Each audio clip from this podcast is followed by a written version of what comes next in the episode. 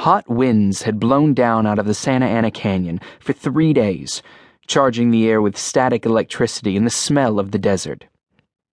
The Hollywood Hills and San Gabriel Mountains were full of fire. It seemed likely that before the 1st of November, the entirety of the Los Angeles basin would be burned to cinder. Plumes of black smoke clouded the horizon, and fine black ash and soot drizzled like dead rain when the winds fell and left off blowing the smoke away to the northwest. The evening hills flickered with patches of orange flame, and the night air was full of sirens screaming away up the boulevard. Serious reporters chattered from the car radio, mouthing suspicions of arson. But to Jim Hastings, who rode along in his Uncle Edward's Hudson Wasp bound for the ocean, speculations about arson seemed immaterial. He was fairly sure that even if all arsonists suddenly disappeared from the earth, the scrub covered foothills, feeling the sweep of hot autumn winds, would set themselves ablaze in the tradition of Mr. Crook of the rag and bottle shop. There was a stupendous low tide, a negative eight feet. The rock reefs along the shores of the Palos Verdes Peninsula were exposed 200 yards seaward at 3 o'clock in the afternoon. Onshore breezes that had sprung up in late morning kept the skies above the shoreline clear as rainwater. The sun shone on little wavelets and sharp glints, and from the top of the cliffs, Jim Hastings and his best friend Giles Peach could see Catalina Island floating mythically. It seemed as if every bit of chaparral and gnarled oak on the distant island were visible, and that the Santa Barbara Channel had mysteriously awakened to find itself a part of the Aegean Sea. The two scrambled down a steep dirt trail to the beach, leaving the unloading of the old Hudson to Jim's uncle, Edward St. Ives. Jim, a romantic, claimed to have heard that wild peccary and cyclops lived in caves in the cliffs and wandered out onto the beaches on deserted winter days. Gill, a pragmatist, said he supposed that was a lie. The two of them wandered from one long shelf of rock to another, finding successively larger tide pools that contained successively stranger fish.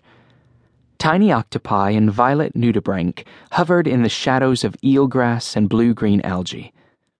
Little schools of silver opaleye perch darted across the expanse of larger pools, and in one, guarded by two lumpy looking orange parents, hovered 10,000 baby Garibaldi, shining like blue fire when they darted out of the shadows of rocks and into the sunlight.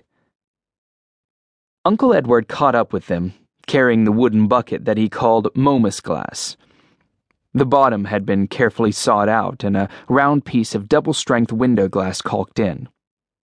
When the glass bottom bucket was partially submerged in the rippling water of a pool, the land beneath sprang into sharp clarity as if beyond the wall of an aquarium. Such were the depths of the pools, however, that in some of them there was nothing but shadow below. The reds and blues and greens of the algae faded in the depths and the pools fell away finally into darkness. It was impossible to say whether a crab scuttling over a bed of sea lettuce was 10 feet beneath the surface or 20, or whether the seeming depth was a trick of refraction and the crab only a foot below them. Jim broke mussels to bits, smashing them against rocks and dropping pieces of slippery orange flesh into the pool, watching them disappear between the clutching fingers of anemones. Once, just for the slip of an instant, he fancied he saw a great luminous eye peer up at him from a swaying shadow deep below. The eye of a fish who had wandered up out of a deep ocean trench. Jim had the idea that the pools were somehow prodigiously deep. He had read, in fact, that the entirety of Los Angeles lay on what amounted to a floating bed of rock. A deep enough hole would sooner or later find the ocean. Uncle Edward insisted that at any particular moment, while you sat in your armchair smoking your pipe and reading your book, a submarine might well be cruising a mile beneath you, its running lights startling schools of giant squid. These tide pools, then, might go anywhere they pleased. That was pretty much the way Jim saw it, and Giles was in no hurry to disagree, as he had in the matter of the Cyclops. He had a strange affinity for the ocean, for the idea of ancient Paleozoic seas and the monsters that crept.